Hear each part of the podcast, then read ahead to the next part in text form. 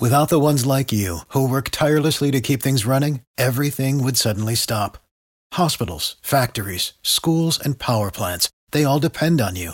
No matter the weather, emergency, or time of day, you're the ones who get it done. At Grainger, we're here for you with professional grade industrial supplies. Count on real time product availability and fast delivery. Call clickgrainger.com or just stop by. Grainger for the ones who get it done. What's up, everybody? It's your boy B. Scott with the Philadelphia Eagles. I just want to thank you all for tuning in. Don't forget to subscribe to the show and leave a five star rating. Fly Eagles Fly. This is a Brawl Network production. You're listening to the Eagles Brawl Podcast. Here to take you on the road to victory. It's Connor Miles, Ed Cross, Johnny Page, and Tyler Steege.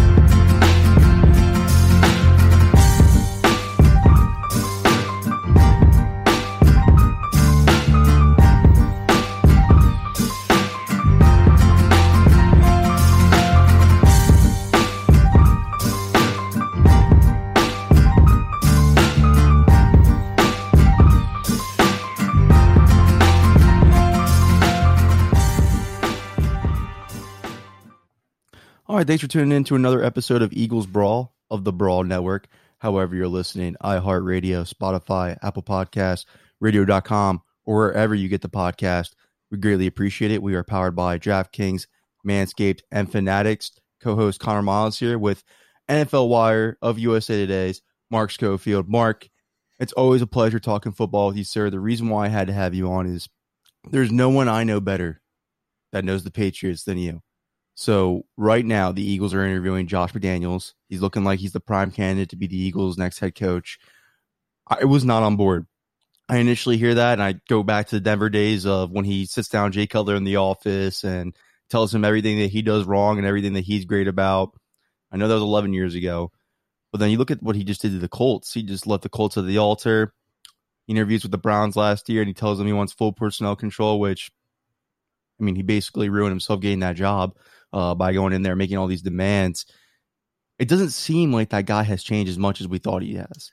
Um, from the outside looking in, this is an outsider's perspective, obviously, but what do you know about Josh and what do you think about this potential hire for the Philadelphia Eagles if Josh McDaniels ends up becoming the head coach? Well, I, I think there are some things that Josh McDaniels would bring to the table um, that could be beneficial to the Philadelphia Eagles. I think one of the things that I respect most about Josh is what he does from a play design standpoint, from a play calling standpoint, what he does to help his quarterback. You know, at the end of Tom Brady's time in New England, you're still talking about one of the greatest quarterbacks of all time. But Josh McDaniels did so much from a pre snap movement standpoint to give Tom Brady information, to give Tom Brady help. He did so much from a play design standpoint to identify favorable matchups for the Patriots offense and then exploit them, whether it's getting James White matched up on a linebacker or Julian Edelman matched up on a strong safety, or, you know, even before that, I, I think some of his best times in New England were when he had two, two good tight ends and Rob Gronkowski and Aaron Hernandez, um, using tempo, using personnel to create those mismatches and then exploit them. You know, a lot of times when they would have that – 12 personnel package with those two and Danny Woodhead. They would see what the defense would come out in, whether base, whether sub packages. And then if they were in sub packages, they would run and they would use tempo so you couldn't substitute. If they were in heavy packages, they would throw and they would use tempo so you couldn't substitute. So he's a very good offensive mind. And I think if the goal here from the Eagles is to fix Carson Wentz, then I think Josh McDaniels does make a good deal of sense because I think Josh McDaniels can do that. My concern, if I'm an Eagles fan, is this: if the if the plan at some point is Jalen Hurts, there's really no record of quarterback development from Josh McDaniels. You know, you look at the time in Denver, you look at some of his other stops around the league. There, there's no record that he's taken a younger quarterback and turned him into an NFL quarterback. He's had Tom Brady to work with. And, you know, I, I, think he can help Carson Wentz. I think he can fix Carson Wentz because of the stuff that he does in the pre snap phase. And that will certainly help Jalen Hurts if he becomes the starter, if Wentz doesn't get back to where he'd like to get back to. Uh, but I don't think that there's that record of quarterback development, which would mean you would need hires at QB coach, you would need hires at offensive coordinator. And given the rumblings about Josh McDaniels that we've all heard and that we've seen, I'm not so sure he's going to be willing to say, I'm the head coach. You know, you're now Pep Hamilton, you're now the offensive coordinator. You know, you you person X are now the quarterback coach, and the three of us are going to do this together. Like when you're even hearing right now that Josh McDaniels wants some control over personnel, it doesn't sound to me like he's willing to divide up the responsibilities the way that you need to divide them up if you're going to fix Carson Wentz and or if you're going to develop Jalen Hurts. And so that's one concern. And the other concern is like you sort of outlined there, Connor. What has he learned? You know, I, I think at some sense he's been humbled by, you know, what happened with Indianapolis, his time in Denver. Um, those were, you know, especially the time in Denver, a bit of a humbling experience. But I'm not so sure we can bet on that. Um, you'd have to be, as an organization, very confident that he has learned the right lessons from those parts of his past and will apply them going forward. But I don't think we've seen evidence to be sure of that. Now, look, I'm not in the room. You know, maybe he's saying all the right things. Maybe he's doing all the right things. But anybody that's interviewed for a job knows that you can say and do the right things in an interview and then not do them. And so, you know, I, it's a very sort of, you know, two sided coin situation for me because I, as, as somebody that covers the Patriots, as somebody that's a Patriots fan, um, you know, there are things that he does in New England that I think I'd like to see him keep doing in New England. Um, but I do think that he can bring those aspects of him to Philadelphia. But at the same time, I'm just not so sure if he's the right move, if he's learned the things that he needs to learn to be a head coach in the National Football League. I like that point that you made about uh, developing quarterbacks because I do think uh, going into these head coaching interviews, yes, Carson Wentz is plan A, but I think every candidate has to walk in there and have some sort of idea for plan B, which is Jalen Hurts.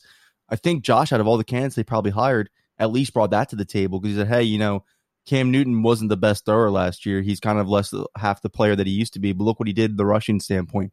Look what I was able to do with my system to make him a mobile quarterback. I can do that with Jalen. And Jalen's not uh he's still in his prime. Like he's still reaching his prime of his career. He's still young.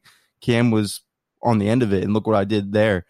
Uh, that's the only thing I can draw from that. I, I don't know what else because, like you said, he's had Kyle Orton, which he forced that situation, and yes, Kyle Orton played well underneath him, but it was still an average quarterback.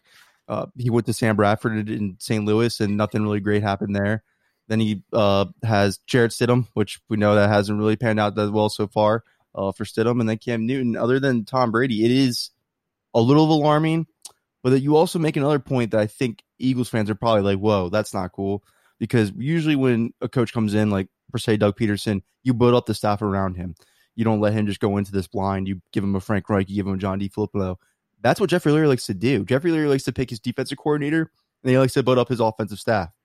If Josh doesn't say yes to that, or he doesn't buy into that, I can't. I mean, I can't imagine how that hire happens. I can't imagine how he convinces Lurie because this is the team that hired Chip Kelly. This is the team that hired a, a, guy with a mentality like that before of me, me, me. Let me do run the show, and it didn't work out. So I can only imagine. I mean, this just seems like a more a Chip Kelly, the more of his head on his shoulders and NFL success in his back pocket. Yeah, and, yeah, right? and I, I think Connor, if you look at sort of the pseudo mentor of Josh McDaniels, which is Bill Belichick. Look at how Bill Belichick sometimes structures his staff. I mean, his defensive staff last year was two of his sons and Gerard Mayo. I mean, not a not a deep room. Um, you know, McDaniels during his time in there has also been offensive coordinator slash quarterbacks coach at times, and, and so it makes me think that he's not going to be willing to divide this up because when you're a head coach, you know, you can't just focus on one side of the ball as much as we'd like to think, you know, the Sean McVays of the world and the Matt Nagy's of the world focus solely on the offensive side of the ball, you've got decisions to make about personnel. You've got decisions to make about who starts, who doesn't. You've got to have, you know, at least an inkling of what's going on on the defensive side of the football. Now, maybe, look, maybe he says, I'm going to hire Wade Phillips to just run the defense. Um, and not even care what's going on over there. But does that sound like the guy we're talking about right now? It really doesn't to me. Guy that's going to want his hands into everything. Um, and if you look at when Carson was at his best, you had that trio around him. You had Doug Peters, you had Frank Reich, you had Flip. And so you had three guys all pulled in the same direction.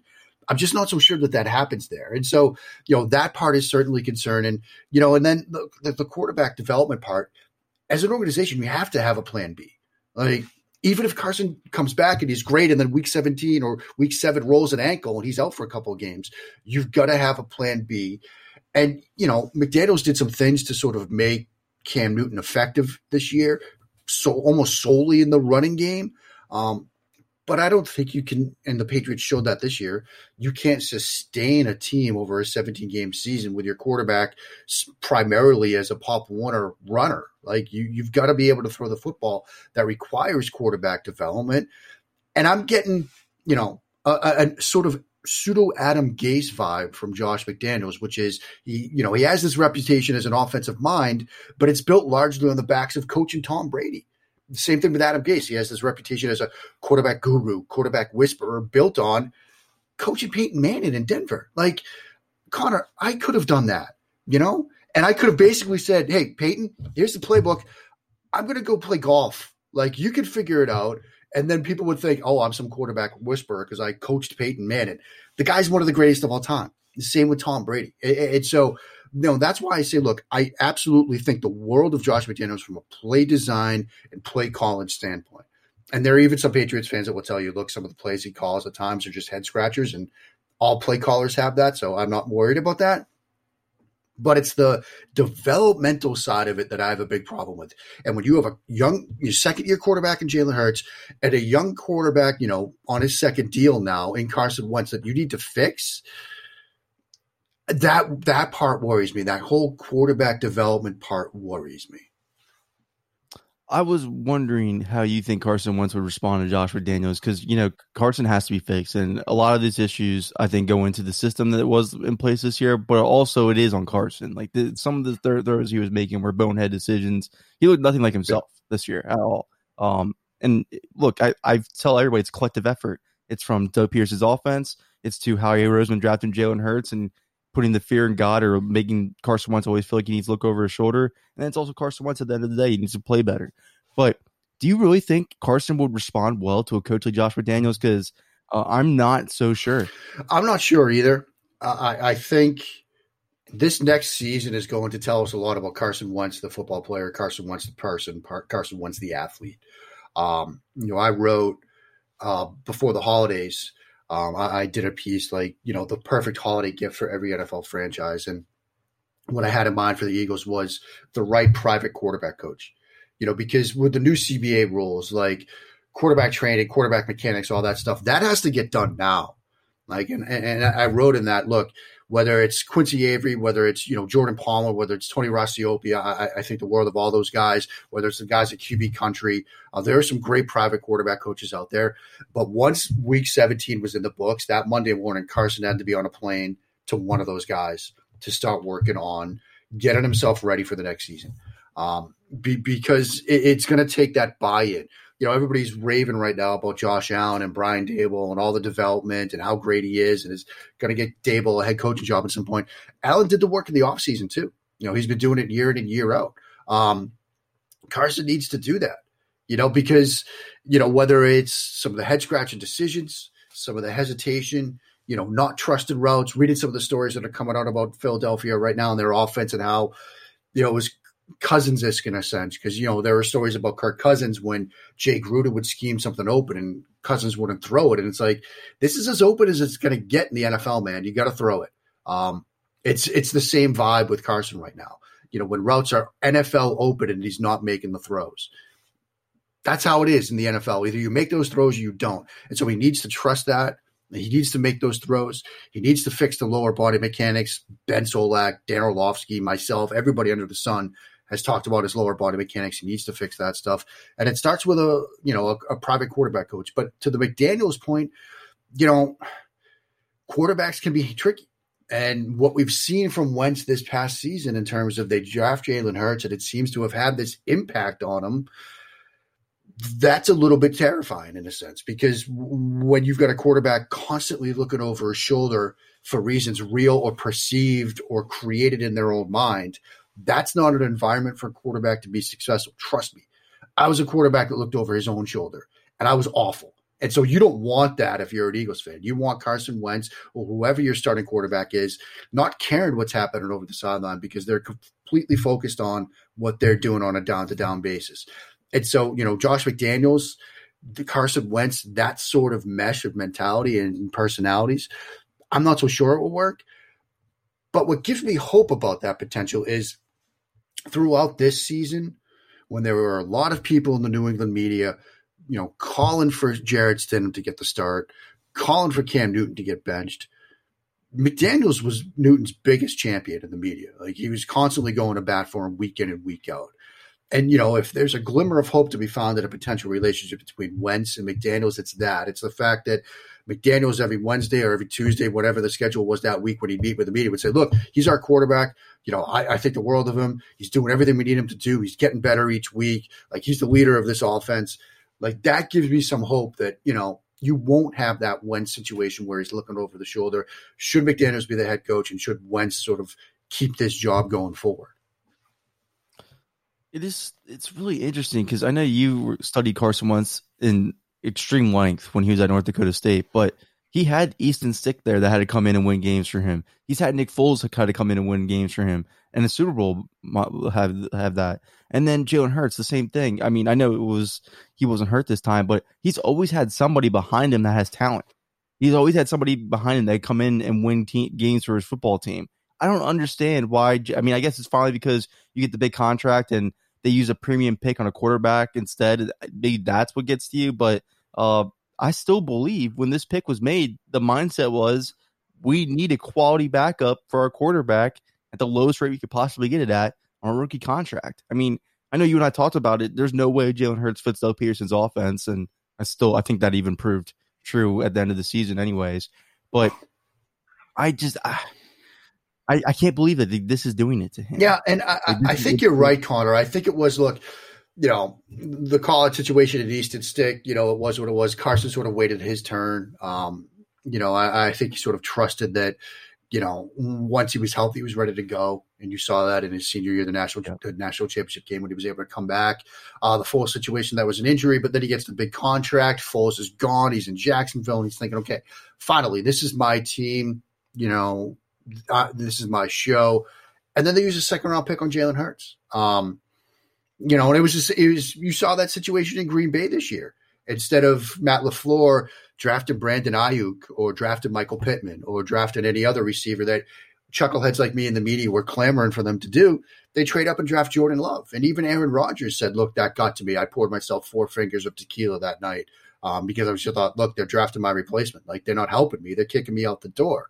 Like, you know, it could, what it could even have an impact on, you know, a guy like Aaron Rodgers or, you know, Tom Brady. You know, there are all these rumblings about how he felt about Garoppolo. And while he was in New England, Patriots took a quarterback basically every other year, sometimes very early in the draft, like Garoppolo. And so, you know, it, it, it's even it can get to even the greats. And so, I think in a sense, that's kind of what got to Carson, like you said. The the you know he gets the big contract, he thinks it's his show, and they draft Jalen Hurts. Um, you know, and sometimes people in the media, sometimes people on the outside might say, "Well, how you can't let that get to you." These are human beings. You know, human beings thinking about their job, their future. You've got a short window. Um, for most NFL players to sort of make your career. Um, and when you see potentially that ending quicker than you'd like, it could get to you. Um, you know, I, I think comfortable quarterbacks, confident quarterbacks are good quarterbacks. Carson wasn't comfortable this year from a play execution standpoint to a personnel standpoint. And that sort of has to be fixed. And it, again, if the plan is we're going to fix Carson, you know, I do think that McDaniels, despite all the negative things we've been saying, it might be one of the better candidates out there. And it might be, in a sense, sort of an olive branch to Carson, you know, provided they can fix and sort out all the other power sharing, coaching hires, all the other things we've talked about. Let's talk about system. What do you? Let's talk about the offense Josh McDaniels going to bring to the Eagles then, because it, it, let's just theoretically say it happens. Uh, I'm concerned about his outside wide receiver production that he's had over the past couple years. I know that uh, N'Keal Harry hasn't been the player that they thought he was going to be. Uh, Jakobi Meyers looks like a good player. Definitely looks like a guy that they're developing well enough. Uh, he's revolutionized the slot position. I'll say that. I'll give him the credit for that, what he's done in his offense. But uh, I'm a little concerned about his outside wide receiver production. I think that's one thing that the Eagles needed to change. Uh, maybe it's because I, I, hate to say it, the Patriots don't really value wide receivers that well. So does that play into it, or does do you think he would come here and he'd be like, "Yo, I, I, I see how the Patriots treated the wide receiver position. I want to go back to how we were when we did Moss, Welker, and Stallworth, and go ahead with the sixth pick and take a DeVonta Smith and Ja'Marr Chase, run it with Jalen Reagor, see what we have in Travis Fulgham, all the other weapons on the team, and uh, just load it up because I, I really can't get a good read on that. Yeah. Um, you know, I, I, think the national sort of, you know, the world of football fans got a good glimpse into how the Patriots treat the and evaluate the wide receiver position. That Thursday night game where they played the Rams and Fox put up that graphic of all the picks they've made at the wide receiver position. They have whiffed on the boundary receiver position almost every single time. You might say, look, they got it right with Randy Moss. It's Randy F. and Moss. Like, again, similar to the Adam Gase discussion. I could have traded for Randy Moss and it worked out. And nobody's going to call me like a great NFL personnel maker, so, decision maker. So, you know, they, they have, they can get the slot receiver position right, which is a critical element of their offense. You know, their offense, you know, it, it's traditionally in that Erhardt-Perkins system, uh, terminology wise, you know, conceptually where you're, you know, attacking to the underneath, over the middle, off of play action um, but they they stress that slot receiver position with so many different option routes. You know, it, it's basically like a running back in a sense because you are going to take shots, you're going to get hits. You've seen Welker sort of break down at the end of his career. You've seen Edelman sort of break down at the end of his career. But it's a critical component, and they get that evaluation piece right. Whether it's Welker, whether it's Edelman, you know, Jakobi Meyers in a sense because I think he's more of a slot type guy. Amendola, you know, when they acquired him, they used him in a slot role, so they've gotten that part right but it's the boundary positions, whether it's a you know Chad Johnson or Ocho Cinco or Chad Jackson or you know N'Keal Harry recently. They haven't figured that part out, and so they, they I think you know however much of an influence McDaniel's had in those decisions. They, they, he needs to rethink it. The Patriots as an organization need to rethink how they view the boundary receiver position because it's a position that they've just gotten wrong so often. I think generally speaking, the offense, while it is sort of rooted in those, you know, Erhardt-Perkins designs and terminology and concepts, you know, like every system, you know, McDaniel steals from stuff that works for other systems. You'll see them, you know, and I, am really talking about the end of Brady's era because what they ran last year was just, you know, a mismatch of stuff. Um, but you're seeing like air raid concepts. You're seeing West Coast concepts. Um, they've got some vertical stuff in their playbook as well. You know, you go through their playbook and you'll see stuff from you know West Coast teams. You'll see stuff from air raid teams. You'll see stuff from Air Coryell teams. Like it's all in there. You know, but I, I think what McDaniel's really does, and I said this earlier, is identifying those mismatches, identifying those advantages, and then exploiting them you know, the good play callers in today's NFL, the McVays, the Shanahans, the Stefanskis, the LaFleurs, you know, they do that. They they understand that this is a matchup based league and you have to identify the guys you want to pick on and then attack them. And the way you do that is you do it through personnel, you do it through scheme, you do it through movement pre snap.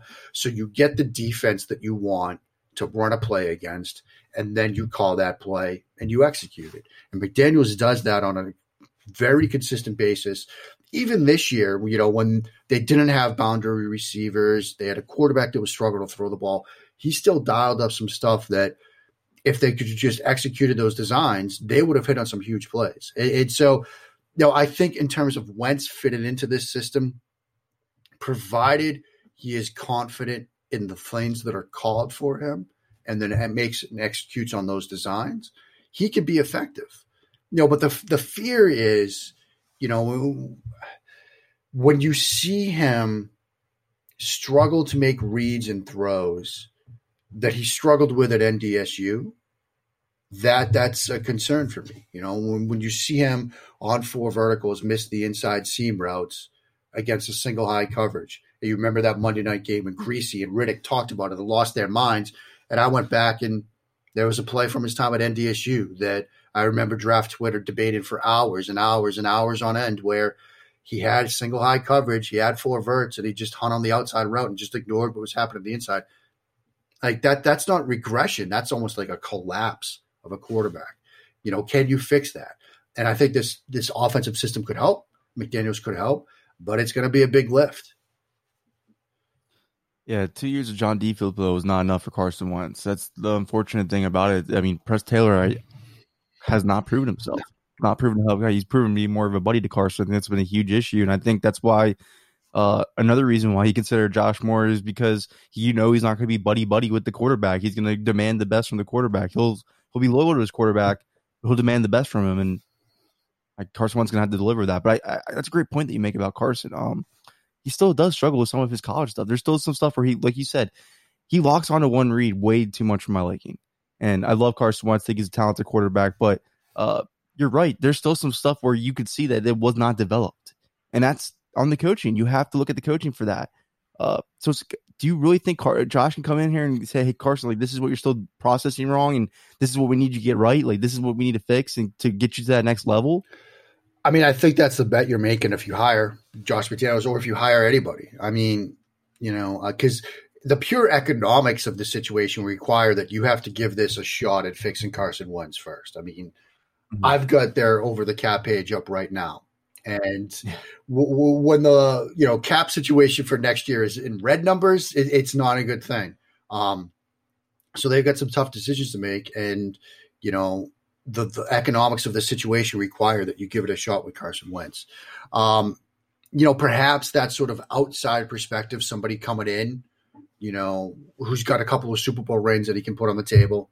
Um, sort of, you know, while you know Carson has one, McDaniel's has a bunch, um, and he can say, look, you know, I was doing things to help Tom Brady, you know, and Carson, let's be honest, you're not you're not Tom Brady right now, but I can help get you there you know, but it's going to require that buy-in from Carson Wentz, you know, and I think again, McDaniels in this offense and what he does schematically can be so quarterback friendly um, to the point where like I could make some of these throws because you're just putting that quarterback in a position to be successful. And the main thing that I think, you know, when I say the you know the phrase quarterback friendly, what I mean is you're giving that quarterback more information to make an informed and correct decision you know, I like to talk about the decision making window of a quarterback. And sometimes all you have is from snap to throw, that 2.75 seconds from snap to throw, right? What good offensive play callers and play designers do is they expand that decision making window.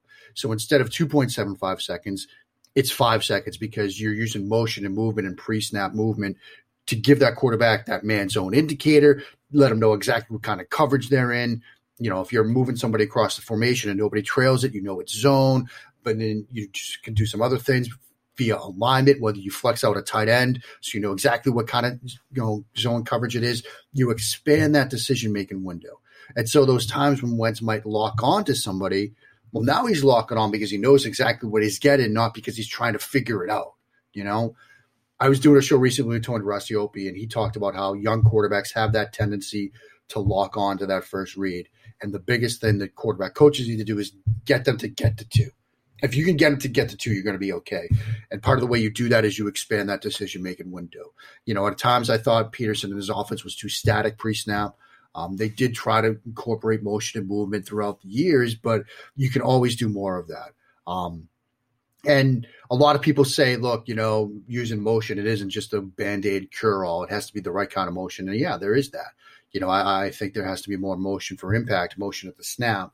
Um, so you get guys moving, you get defensive guys having to move before the play begins, you get them having to think, but it expands that decision making window, which I think is going to be critical for Wentz. And I think McDaniels can do that. And the running game. I mean, you could plug and play any running back back there. What do you, Damien Harris this year did not see that coming. Uh, Rex Burkhead, Danny Woodhead, like you said earlier, James White, Sony Michel, like I'd be excited for Josh McDaniels' system to see what Miles Sanders could do. But not only Miles Sanders, Boston Scott looks like a perfect fit for that as well. And then whoever running back Jason Huntley also is a good is a good fit for that as well, or whatever running back they bring in. So I can see him being more quarterback friendly from the what you're talking about. Plus the running game, because that's the huge thing for the Eagles was Doug Pederson had no balance this year. There was no balance with the running game and the passing game to really help your quarterback out at all until really Jalen Hurts gets inserted, and then you start leaning on the run more. So I think with Carson too is you have Josh in here. He's going to implement that running system to really balance his offense out, like really like 2017. And that's where you saw Carson at his best. Yeah. And, you know, McDaniels, you know, a lot of the time when you talk about play calls, the focus is on the passing game. Everybody loves the passing game. But from a run design standpoint, McDaniels is fantastic. And they were a great mix of zone, gap power, uh, trap stuff. Um, and part of it stems from the fact that the Patriots have had a great offensive line. And the Eagles have the potential to have a great offensive line again, too. You know, they've got talent up front. And when you can set up the run game as such that you can wear down a team, you can run gap power on them, you can use outside zones to get to the outside, and then all the attendant play action stuff that comes off of that, where you have the opportunity to use play action as that cheat code where you force that defense into that decision. Do they stack the box? Do they bring down the safety? Do they sell out to stop the run? You know, just watch the NFC division round game between Green Bay and LA. You know, when you saw the success that Green Bay started to have in the second half running the football, and you had Brandon Staley, who was so good this year, using two high looks pre snap to force you to run and then still stopping the run.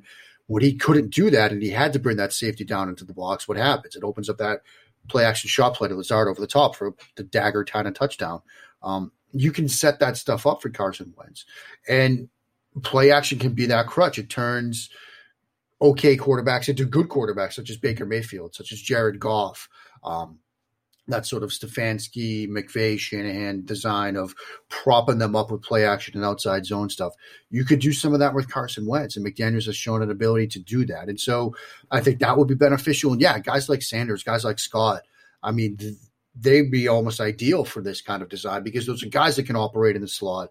You know, both of them could work in a sort of James White role and then Sanders, I think, could you know factor in a lot of the outside zone run game stuff.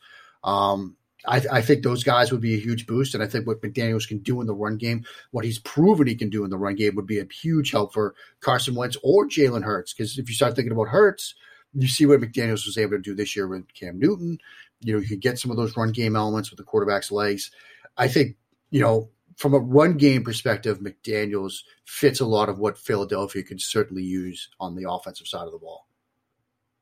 I also think he values building through the trenches, like you said. I, I think that's a huge that's an Eagles philosophy yeah. too. That's Jeffrey Lurie's bread and butter right there. And if Josh goes in there and says, "I want to keep it the same way," like that's exactly how I view the uh, offensive line too. That's another key for him. That's another win in his hat for the interview.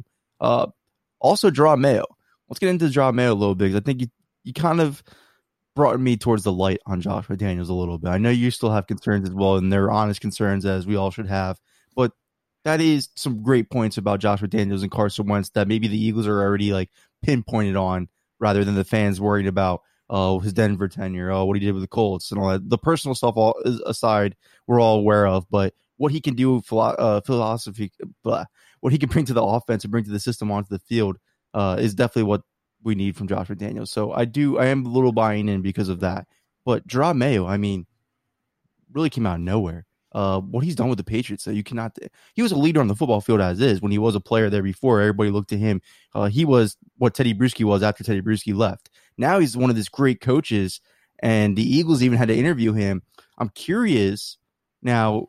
Jeffrey Lurie usually picks his defensive coordinator. He doesn't usually let the head coach pick his, but I mean, uh, I wonder in this instance where he goes, "Hey, you know, I like this guy that works with you. Like this Jerod Mayo guy, he he knows what he's doing. He's and we need help with the linebacker position because we don't really view it in the right sense. Let's bring him in here as a defensive coordinator, and at least you already have a relationship with him. That I could potentially see happy. What do you think, man? Like, what, what's where we miss on Jerod Mayo? Because I mean, he's coming, he's uh, really coming out of nowhere as a coach. Yeah, and you know, there are Bill Belichick has done a good job at sort of identifying, you know, whether it's former players or, you know, other assistant coaches that have an opportunity and a future as a head coach, whether it's Brian Flores. Um, we all know the sort of Belichick coaching tree, and it's had mixed results at best, but I think Flores um, is going to be a guy that's going to be a very good head coach. You're seeing what he's building down in Miami. And I think, look, he knew it when Mayo was a player. You know, he knew that Mayo was a smart mind that knew the game inside and out. And now you're seeing whether it's some head coaching interviews that he's had, you're seeing rumors that he could go back to his alma mater, Tennessee. They've got a horrible head coaching situation. You know, they just fired their head coach because of some scandals. You know, maybe there are some people I'm reading, you know, pushing Mayo as the head, next head coach of Tennessee. Um, you know, I, I think what Mayo could bring is that sort of matchup based mentality that Belichick has sort of evolved into on the defensive side of the ball to the Eagles defense. Um, you see that with what the Patriots like to do. You, you talk about philosophically building through the trenches, and people sometimes do that on the defensive side of the ball. But you've seen in recent years the Patriots building through the secondary. You know, when you look at J.C. Jackson, when you look at Stephon Gilmore, the additions they've made in recent years, Kyle Dugger in the second round of the draft, having Devin McCourty, who's got a cornerback background but moving him to safety, Jason McCourty, Jonathan Jones, they're so deep in the secondary now that they can play matchups. You know, and it gives him the flexibility to do what Belichick sometimes loves to do, which is take your lockdown corner, put him on your number two receiver, then take a corner and dedicate safety help over the top. Now you've got one and two locked down. You don't have to worry about them. Now you focus on stopping the tight ends and things like that. Um, they're trying to play matchups on the defensive side of the ball, and Mayo's got that background now where you can look at this Eagles secondary that has had some problems, but now you can sort of tackle things from a different perspective. You don't have to just rely on playing zone coverage or trying to, you know, force invert two to try to confuse people, which let's face it, stop running invert two. It doesn't work, kids. You can play those matchups in the secondary. I think that's, you know, a, a sort of forward thinking approach that Mayo could bring, you know, and I think flexibility and sort of different looks up front. That's also something that Belichick has done. That's something that Flores has done. That's something that Mayo is learning. Um, you know, that's how you confuse quarterbacks. These sim pressure looks where you've got everybody in a two point stance up front. You don't know who's coming or going. It could be two, it could be four, it could be seven. You just don't know. Um, I've seen that confuse Tom Brady. So the Patriots started using it against other teams. Um, Mayo's got that background. And so the football smarts, you know, what he's learned over the past couple of years, sort of the evolution of the modern NFL defense.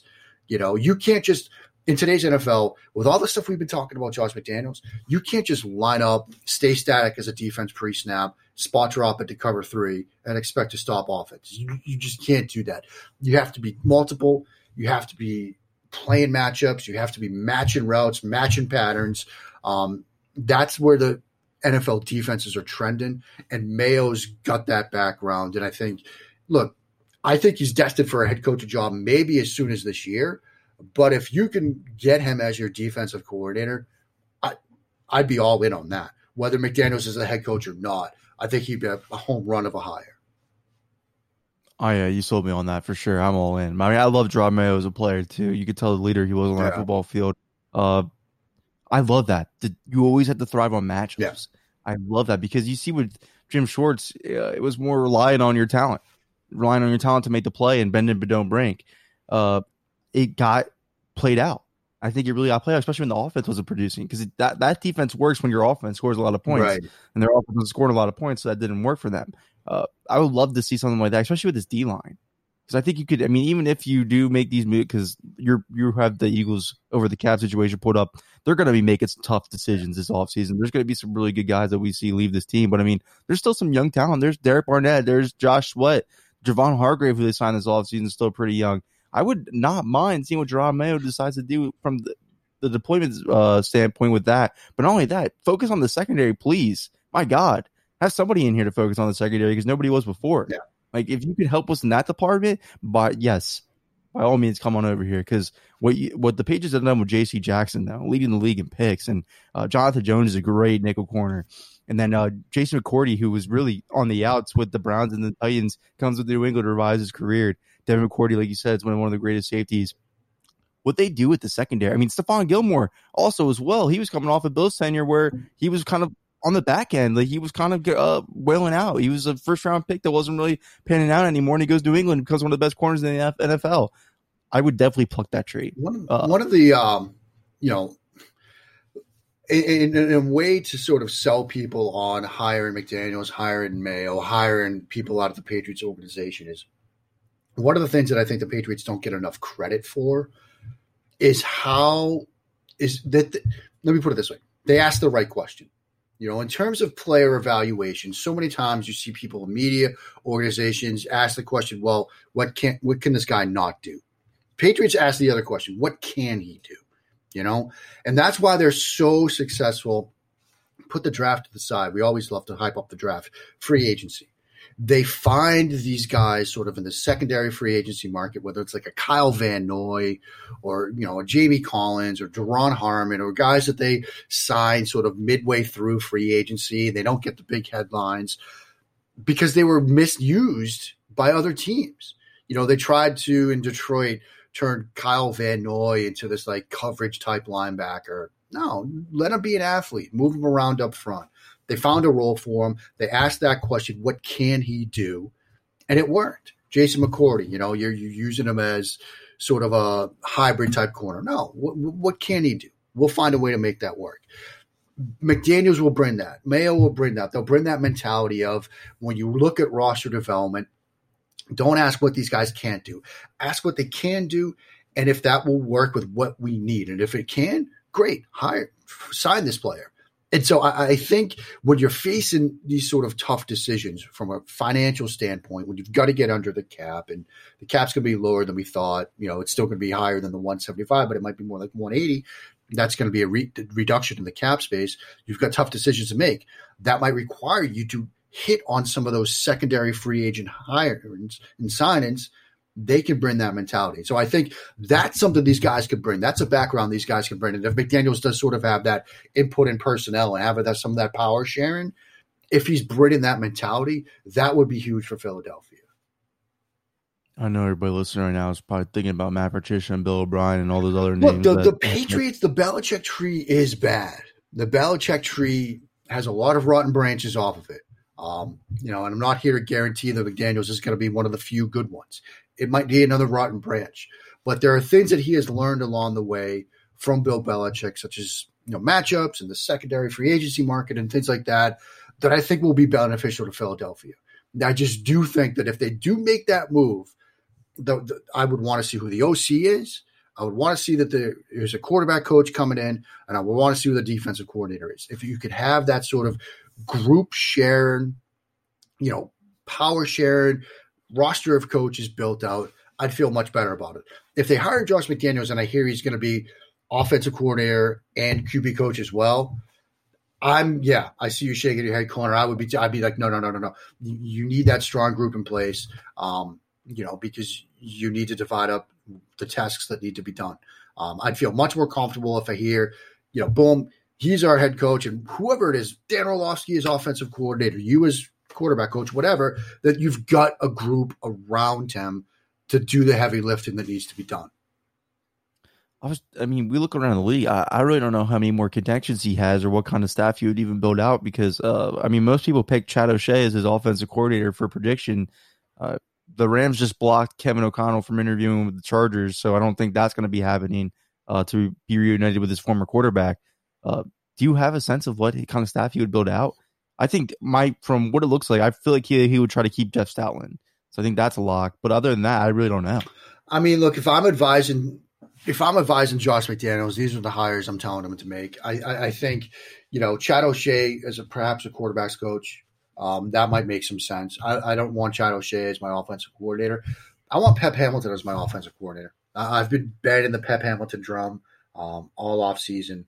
Um, you look at what he's helped done with uh, Justin Herbert. Herbert is miles away from the quarterback we saw at Oregon. Um, the strides Herbert made as a rookie are incredible, and I'm going to want some of that in the building. So I'm Pep Hamilton is my first call. My second call is Dante Scarnecchia. Um, I want him in some kind of role. Um, maybe not as offensive line coach, obviously, because you know you've got some guys that you you can mention there. Um, but I want him at least as some sort of advisor, um, because if you're going to build this out through the trenches and make some tweaks to that offensive line, maybe some personnel moves to that offensive line, I don't think there's a better mind on this planet than Dante Scarnecchia. And I know he's retired and he's fishing and he's happy as a clam, and I get it. But I'm trying to pry Dante, you know, at least for a couple of times a week to come in and help with this uh, this offensive line because you want to build that part of it out as well. Um, but I think, look again, whoever the names are, they just need to be people in there. You know, whether it's you know Chad O'Shea or Pep Hamilton or you know Shane Steichen, who was the offensive coordinator with the Chargers this year, Anthony Lynn, whoever. Like you just need people in these roles. McDaniels cannot do it all by himself that would be the one thing that terrifies me the most. Again, if they make this hire, they don't build an offensive staff around him. I would love Pep Hamilton. It's funny, I because I remember talking to you about the NFL draft and Justin Herbert, and I wasn't completely sold because of his Oregon tape, and then he goes in there, and shoo, yeah, yeah, he lit that on fire. It it just, I mean, talent does matter. He has to have that talent around him, and Oregon he did not, and LA gave him a little bit more, and look what happened. But I, I agree with you. Pep Hamilton definitely that's definitely a notch in his hat. Absolutely. Uh, if he's not getting, being considered for offensive career jobs right now, these teams are fooling themselves. No, I mean, look, I, I'm surprised he hasn't got more head coaching interviews. I mean, he's Agreed. I mean, what you did with what he did with Justin Herbert's real. Like you, you want that. yeah, but uh, yeah, I mean, since he's not getting those kind of gigs, you know, if, if I'm looking to hire a new offensive coordinator, Pep Hamilton's probably my first call. If you're going to give Josh McDaniels another chance, Pep Hamilton deserves another chance. Absolutely. I mean, what he did with the Colts was it was still good. I mean, and then he he's been with the Browns, he's been with the Chargers. Like he's proven. It, it, it- say what you want about the XFL, but he was their general manager in Washington. Like he's head coach, general manager there, built an organization from the ground up. Um, He knows football. he knows He knows football. Yeah, I I'd be banging the table for Pep Hamilton. That'd be a great pairing. Josh McDaniels and Pep Hamilton. Okay, I can get more on board with that, especially with uh, the Jerod Mayo's defensive coordinator. You kind of sold me on that staff, sir. Absolutely. Mark Schofield, NFL Wire of USA Today Sports Media Group. Always a pleasure having you on talking football. One of the best minds ever discussing football. Go check out his articles at Mark Schofield on all your social medias. Great knowledge, great insight, great time. Just reading those things and just learning. That's all I like to do. That's why I like to talk to you, sir. I like to learn. I I was brash when I heard about the Josh McDaniels interview. I was like, no, this is frightening. I am against this, but I think I need to open up my mind a little bit more. And who better than talking to you about it? Because now you've kind of sold me on some points about Josh McDaniels, even though I'm not all in yet. Right. No, More I'm, than I I'm not saying you need to be all in. Um, good because I have my reservations too. We've talked about them, but I hope I could at least ease the fears a bit that there's a way this could work. That's a, that's all I'll say. There, there's a way this could work. And this is a way that he could save Carson Wentz and revive him to be because that's why I think they'll because everybody's looking at this situation with the Eagles and like Josh turned down Andrew because at the time Andrew Luck wasn't retired. Josh turned down Andrew Luck, Chris Ballard, and the Colts cap situation. He turns down the Browns.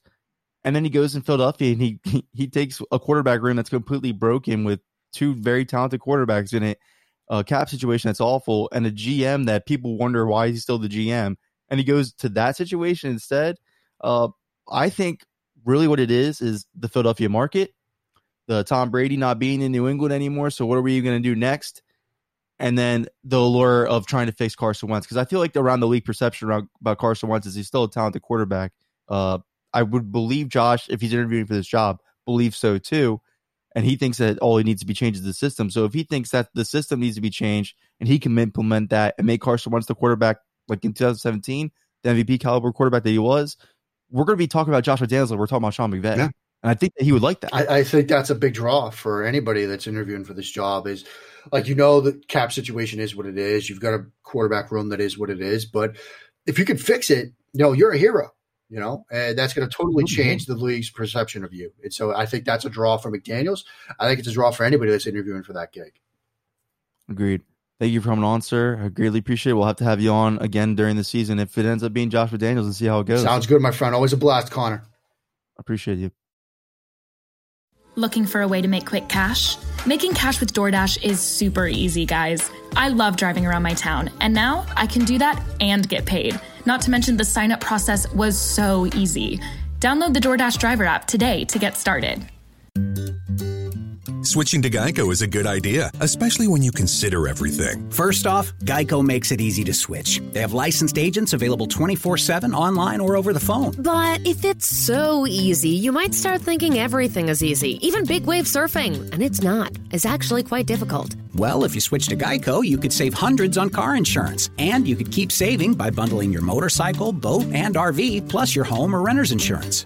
But saving money might lead you to make some questionable purchases, like a 20 foot feather boa. And do you know how hard it is to clean a 20 foot feather boa? Well, they do have an industry leading mobile app you can use to pay your bill, file and manage a claim, or add a new driver. But when life gets a little easier, it makes you too confident, and you start calling everyone ace. And you're better than that. Well, Geico has a 97% customer satisfaction rating and has been saving people money for 85 years. It's hard to beat that. But you're right. Switch to Geico. It's obviously a good idea. Without the ones like you, who work tirelessly to keep things running, everything would suddenly stop. Hospitals, factories, schools, and power plants, they all depend on you. No matter the weather, emergency, or time of day, you're the ones who get it done. At Grainger, we're here for you with professional grade industrial supplies. Count on real time product availability and fast delivery. Call clickgrainger.com or just stop by. Grainger for the ones who get it done.